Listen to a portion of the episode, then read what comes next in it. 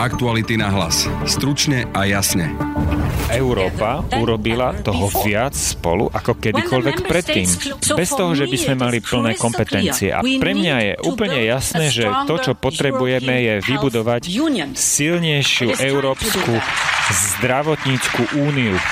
Nastal čas na tento krok. Predsedníčka Európskej komisie Uršula von der Leyenová dnes predniesla správu o stave Európskej únie. Rozprávali sme sa o tom s vedúcim zastúpenia Európskej komisie na Slovensku Ladislavom Mikom.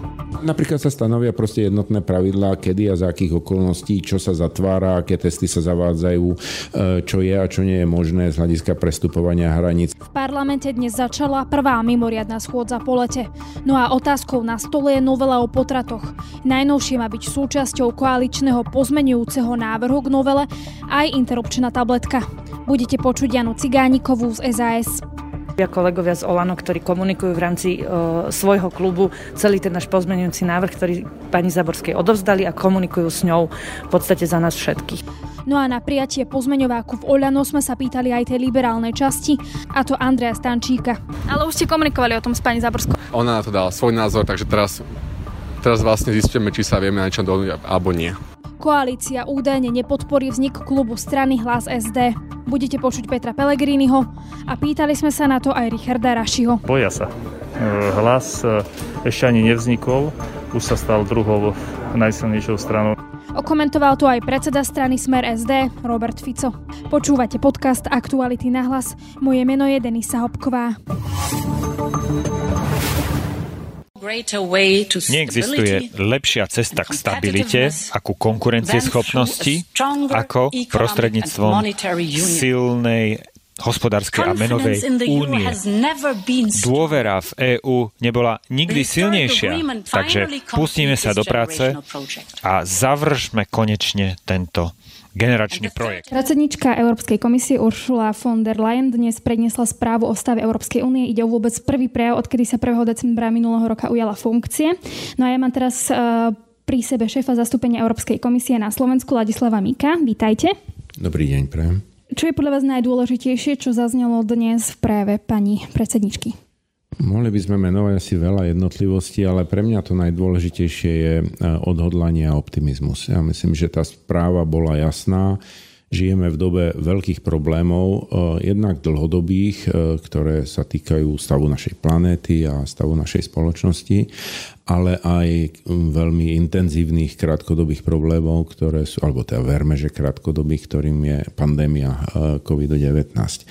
A ten prejav pre mňa bolo ako veľmi dôležité to, že zhrnul to, čo sme spravili, ale veľmi optimisticky a odhodlane sa díva vpred. No a už keď sa bavíme o tom vnímaní vpred, tak napríklad e, vlastne hneď potom, ako pani predsednička skončila prejav, sme tuto v priestoroch e, mali diskusiu, kde sa pani Radičová napríklad vyjadrila o tom, že e, v tom prejave jej chýbalo také určenie si toho, že odkiaľ na to vôbec zoberieme financie a hovorila o tom, že zadlžíme vlastne budúcu generáciu. To je pravda. Treba povedať, že e, na jednej strane e, myslím, že je veľmi vysoko hodnotené, že Európska komisia a Únia dokázala veľmi rýchlo mobilizovať veľký objem peňazí, aby sme sa nedostali do zásadných hospodárskych problémov ako následku covidovej krízy ale treba zodpovedať aj tú otázku druhú a to je, z čoho to budeme splácať. A e, predsednička von der Leyenová zmienila niektoré veci, ktoré e, vlastne patria do tej škatulky nových príjmov Európskej e, komisie do budúcna alebo Európskej únie. Predovšetkým sa jedná o uhlíkovú daň. Samozrejme, okrem tých, ktoré už teraz máme, hovorilo sa aj o zelených bondoch, ktoré boli predtým vlastne v diskusii, či teda budú alebo nebudú. Takže určité riešenia tu sú. Samozrejme bude záležať ešte na postojoch členských štátov, do akej miery sa to bude prípadne musieť korigovať alebo posúvať. Ale v každom prípade platí, e, že musíme si uvedomiť, že to zadlženie je síce obrovské, ale nedá sa povedať, že by bolo väčšie, akým by bolo, keby sa to organizovalo po jednotlivých štátoch. A to, že vlastne e, tú iniciatívu prevzala Európska únia, jednak e, demonstruje nejaké odhodlanie riešiť ten problém spoločne, čo je väčšinou efektívnejšie. Jednak, že sa dajú tie reformné kroky e, lepšie koordinovať, lebo sú viazané na tie finančné prostriedky. A jednak, že vlastne tá požička pre budúcnosť je v rámci Európy lacnejšia, než by bolo na úrovni jednotlivých štátov. Ako ste to mysleli? No je to tak, že ratingy jednotlivých štátov nie sú také vysoké, ako je rating Európskej únie ako celku. Tá si požičiava takýto objem peňazí prvýkrát v histórii a tým pádom si požičiava vlastne vďaka tomu ratingu za lacnejšie, za menšie splátky, než by tomu bolo v prípade jednotlivých štátov, alebo teda ich väčšiny. Ale je tam aj tá vzájomná medzinárodná jednak solidarita, jednak kontrola. To znamená, to je veľmi dôležité, že máme ešte ďalší pohľad na to, ako tie peniaze utrácame a či to ide teda smerom, ktorý je perspektívny a ktorý dáva nádej, že sa vlastne potom v rámci tých investícií tie peniaze vrátia ste napríklad spomenuli, že by sme to mohli splácať e, vďaka tej uhlíkovej dani. Môžeme to trošku konkretizovať, približiť ľuďom? To je jeden z takých veľmi zaujímavých tzv. pákových mechanizmov Európskej únie. Našim cieľom je byť e, vlastne klimaticky e, neutrálnymi v roku 2050. To znamená, že množstvo vyprodukovaných skleníkových plynov sa bude rovnať množstvu, ktoré sme schopní zachytiť. To znamená, že nebudeme prispievať už ani, ani gramom k zhoršovaniu tej situácie s klímou. No ale samozrejme, aby sa nestalo nestalo to, že sa len problém vyvezie do iných krajín, ktoré nebudú dbať na európske predpisy a budú to vyrábať v cudzine a dovážali potom do Európy ten tovar, tak vlastne sa uvažuje o zavedení, hovorí sa tomu veľmi skrátenie, uhlíková daň, ale v podstate pokiaľ budú tie technológie produkovať skleníkové plyny, tak budú mať prístup e, na európsky trh len po zaplatení nejakej dane, tomu sa hovorí uhlíková daň. E, týmto nástrojom sa bude tlačiť na to, aby sa aj tie podniky, ktoré sú mimo Európu, chovali zodpovedne, aby znižovali svoju produkciu skleníkových plynov. A práve z toho rozdielu, z toho teda, e, ako ďaleko budeme my, ako ďaleko bude zvyšok sveta, e, vlastne sa vypočíta, alebo to je samozrejme ešte vecou diskusí, aké tie poplatky budú a tie by mal byť práve príjmom, ktorý bude pokrývať z časti tie náklady, o ktorých bola reč. Hovoríte, že z časti nie je teda vylúčené, že budúca generácia bude extrémne zadlžená. Alebo je? To je otázka, čo je extrémne zadlžená. Budúca generácia je už teraz zadlžená a bude zadlžená a týmto krokom samozrejme bude zadlžená viac. My sme vlastne všetci, všetky členské štáty e, s týmto postupom súhlasili. Musí to ešte schváliť parlament, ale v zásade platí, že počítame s tým, že budeme toto musieť splácať, ale odčíta sa od toho to, čo dokážeme získať vlastne do spoločného rozpočtu práve z tých e, vlastných e, zdrojov rozpočtových Európskej únie. Čiže aká časť zostane na splácanie, bude záležať na tom, aký budeme úspešní v tom získavaní iných zdrojov. A pandémia a neistota, ktorá je s ňou spojená, zatiaľ neskončila. A preto našou prvou prioritou je dostať sa spoločne z tohto všetkého a byť pre tých, ktorí našu pomoc potrebujú. Každá krajina urobila maximum pre zdravie svojich občanov a Európa urobila toho viac spolu ako kedykoľvek predtým. Bez toho, že by sme mali plné kompetencie. A pre mňa je úplne jasné, že to, čo potrebujeme, je vybudovať silnejšiu európsku zdravotníckú úniu. Nastal čas na tento krok. Napríklad v tom prejave zaznelo teda, že, že by bolo dobré, alebo že by sa mali posilniť spoločné európske orgány, ktoré sa venujú zdravotníctvu a hovorí sa tam o tom, že by mali platiť jednotné pravidla pre zdravotníctvo. Čo to bude znamenať? Ako to bude vyzerať, aké pravidlá to budú? No to je veľmi dôležitý plán, pretože e, to, čo vlastne mnohí ľudia nevedia, je, že v oblasti zdravotníctva Európska únia dnes nemá žiadne e, priame kompetencie. Je závislá na tom, e, ako sa dohodnú členské štáty ad hoc. Čiže to, aby sme boli schopní efektívne a veľmi rýchlo riešiť podobné situácie, ako nastala v marci, povedzme, s covidom, na to je treba vlastne tie kompetencie vytvoriť. Takže navrhuje sa, aby sa práve v takýchto krízových e, situáciách vytvoril nejaký mechanizmus, ktorý e, vlastne umožní reagovať Európskej únii oveľa rýchlejšie a efektívnejšie. A k tomu je teda ešte ten návrh, aby sa jednak e, posilnili orgány, ktoré už existujú, to sú agentúry, ktoré spracovávajú vlastne tú odbornú stránku veci, či už je to lieková agentúra alebo Európske centrum pre nákazlivé choroby. A čo je dôležité, Ursula von der Leyen zmienila aj vytvorenie úplne novej agentúry pre pokročilý biomedicínsky výskum. A to je niečo, čo je veľmi dôležité, kde už sa ukázalo, že Európa vie veľmi efektívne posúvať veci dopredu práve v tom, ako sa napríklad zhaňali peniaze na vývoj nových vakcín na COVID, kde sme vlastne svetovými lídrami. K tej vakcíne sa ešte dostanem, ale ešte predsa len by som sa vrátila k tým jednotným pravidlám pre zdravotníctvo, že opäť že do praxe, že čo by napríklad bolo uh, jednotne určené? To sa musí samozrejme vydiskutovať na úrovni e, vlastne rady, to znamená jednotlivých členských štátov, čoho sú ochotné sa v rámci rýchlejšieho postupu v takých situáciách vzdať e, v prospech celku, ale predpokladám, že pôjde predovšetkým o oblasť krízového riadenia v prípade práve pandémie a epidémie, ako bola tá covidová. My sme vlastne na európskej úrovni nemohli, e, nie že nechceli, nemohli zabezpečiť e, pomôcky pre jednotlivé členské štáty. Nemohli sme priamo príkazmi riešiť prestupnosť hraníc pre tovar alebo pre zdravotnícke pomôcky. Nemohli sme regulovať to, aby sa spoločným spôsobom nejak uzatvárala Európa, takže to išlo dosť chaoticky. A všetky tieto kompetencie, pokiaľ by Európska únia mala, tak by mohla reagovať oveľa rýchlejšie a hlavne jednotne. To znamená, že by nevznikal ten chaos a v podstate tie zbytočné zdržania, ktoré vznikali práve v dôsledku toho, že tie jednotlivé jednotlivé štáty rozhodovali e, separátne a jednotlivo. Napríklad sa stanovia proste jednotné pravidlá, kedy a za akých okolností, čo sa zatvára, aké testy sa zavádzajú, e, čo je a čo nie je možné z hľadiska prestupovania hraníc a tak ďalej a tak ďalej. Jedna vec je, ako by to mohlo byť a druhá je tá vôľa aj tých politických špičiek alebo tých, ktorí e, rozhodujú o dianí v krajine Stretne sa toto s pochopením, že by všetci rozhodli na rovnako? No ja si myslím, že tá vôľa tam bude. Bude otázka, že ako pôjde ďaleko, ale všetci si mali možnosť overiť, ako vyzeral ten priebeh pandémie, povedzme prvé 2-3 týždne, kým sa Európe podarilo dosiahnuť aspoň nejakej dohody o spoločnej aktivite a akým spôsobom e, sa dramaticky zmenila tá situácia po tom, čo bolo možné jednať na európskej úrovni. Ja myslím, že ten zážitok z toho e, je tak silný, že myslím, že všetci lídri majú ešte v dobrej pamäti a že budú schopní práve nájsť tie oblasti, pre ktoré v krizovom riadení prenechajú kompetencie Európskej únii ste už spomenuli uh, tú vakcínu a napríklad teda dnes zaznelo, že nestačí len vyvinúť vakcínu, ale aj zabezpečiť, aby k nej mali všetci prístup. Je to reálne, že k nej budú mať všetci občania, napríklad Slovenska, ak by bola vyvinutá takáto vakcína prístup? E, Európska únia to vie zaistiť vždy v spolupráci s národnými vládami. Stále platí, že tie kompetencie v zdravotníctve sú na národnej úrovni, ale každopádne Európa má oveľa väčšiu silu vyjednávaciu vo vzťahu práve k tým e, partnerom, ktorí vyvíjajú tie vakcíny, ktoré vedia nejakým spôsobom ten predkúp a to množstvo tých dávok, ktoré by boli k dispozícii, zabezpečiť do takej miery, aby sa skutočne pokryla potreba v celej Európe.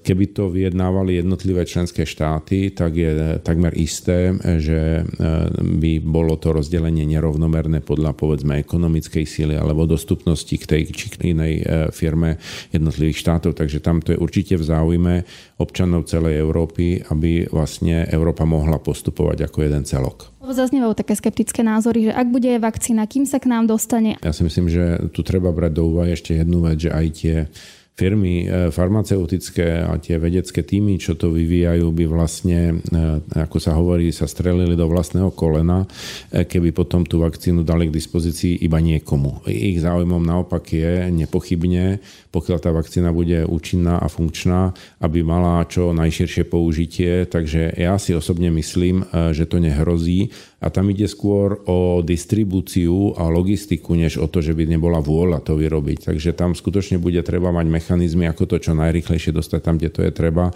Posledná vec k tej vakcíne. Ak by aj teda už bola táto vakcína, dospelo by sa k tomu, že sa bude k tomu pristúpať jednotne. Je to skôr v tom, že by to mohol zaplatiť štát Európska únia, alebo to bude, že na jednotlivcov, že si to budú platiť sami? Ak vieme niečo také vôbec teraz povedať.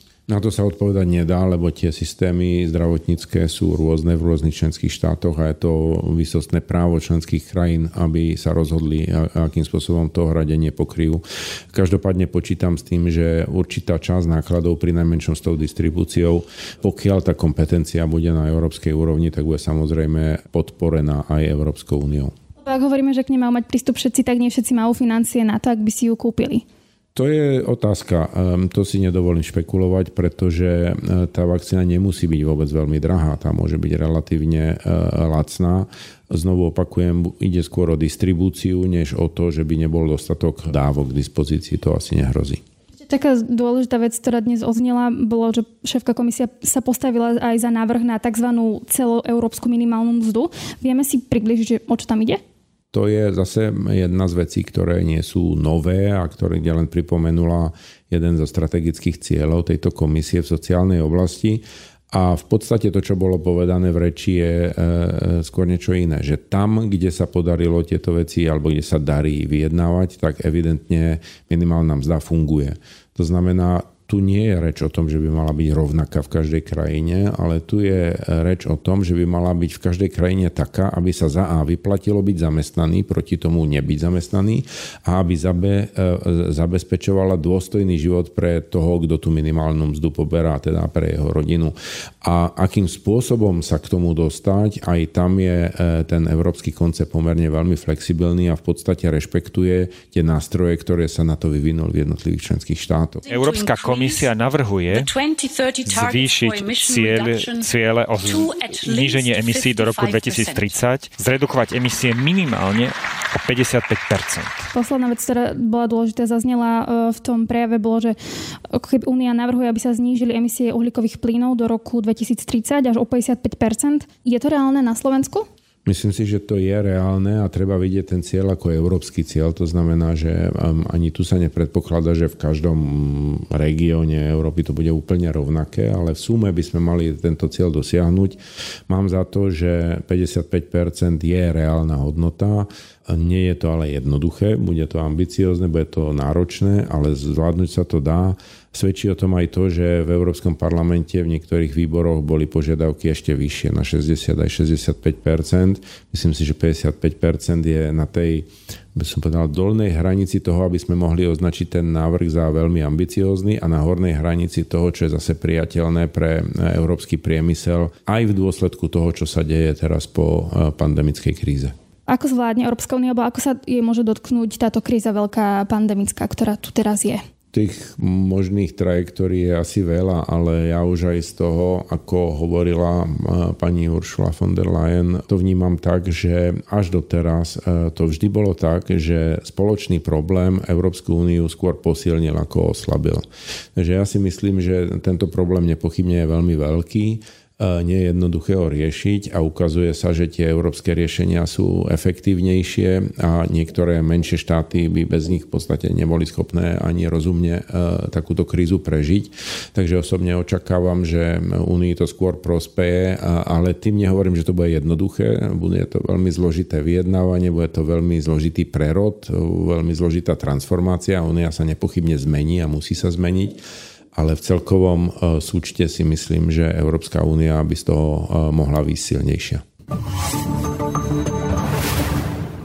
Parlamentu dnes začala prvá riadna schôdza po lete. Otázkou je, čo sa stane s novelou zákona o potratoch.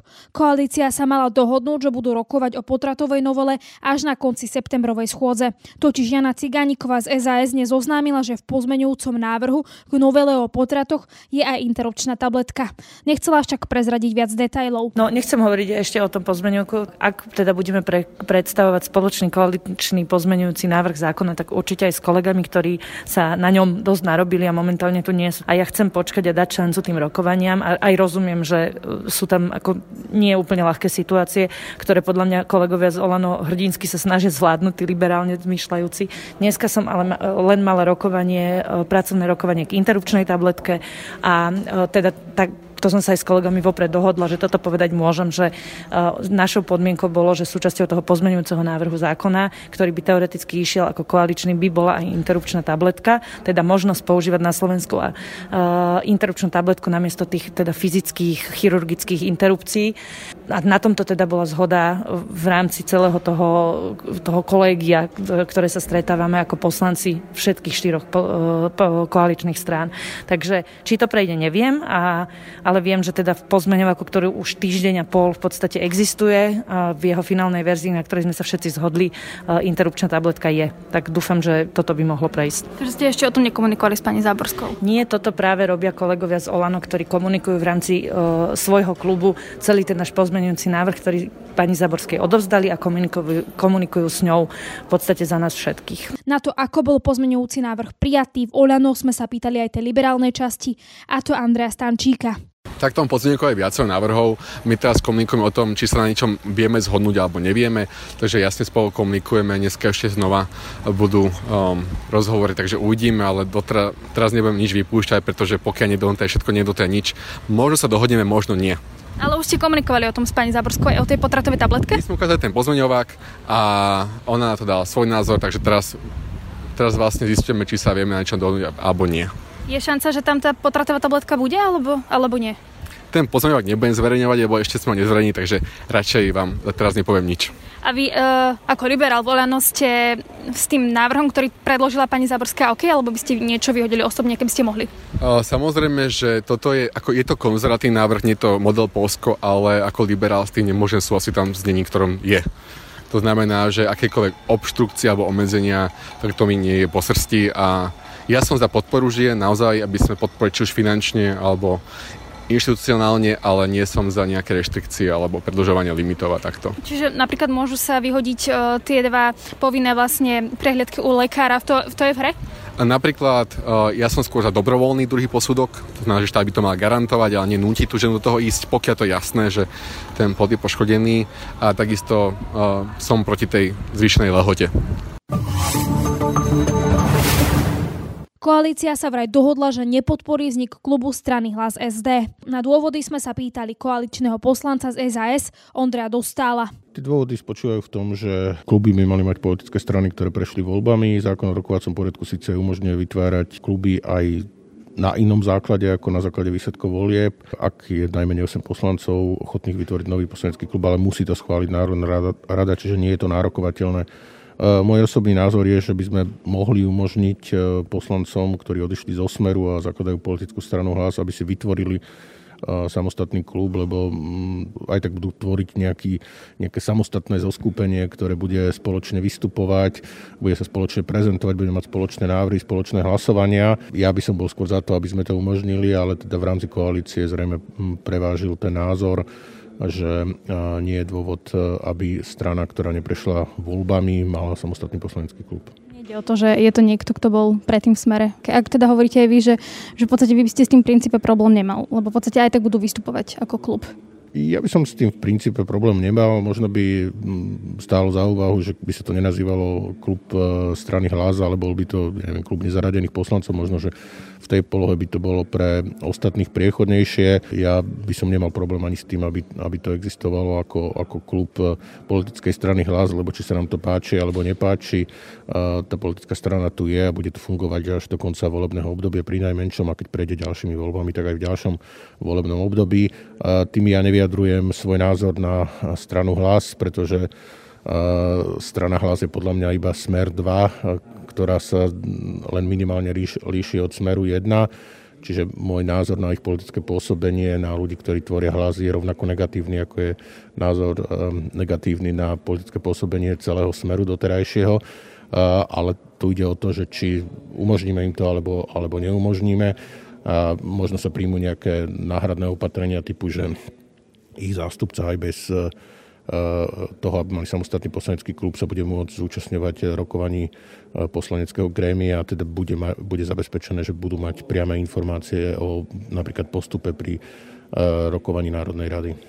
Vyjadril sa k tomu aj samotný predseda hlasu SD Peter Pellegrini. Dnes sme zároveň oficiálne, aj napriek tomu, že už dopredu vieme, akým výsledkom to skončí, požiadali parlament o súhlas so vznikom nášho poslaneckého klubu. Národnej rade Slovenskej republiky.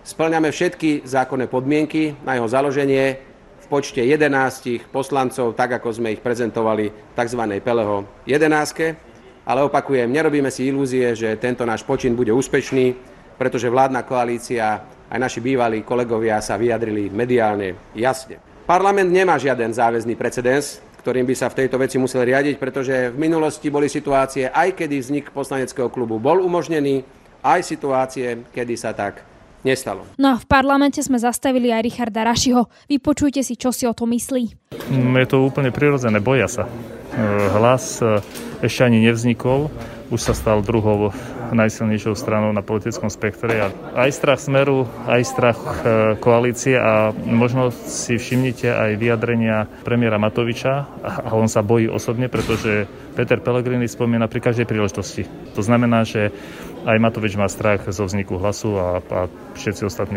Je to úplne prirodzená reakcia. My budeme klub a sme partia ľudí, ktorí sú strane hlas, ktorú založili a buduje členovia. Čiže my chceme vystupovať ako hlas a budeme vystupovať ako hlas. No a okomentoval to aj predseda strany Smer SD a tiež bývalý šéf tzv. Peleho 11 Robert Fico.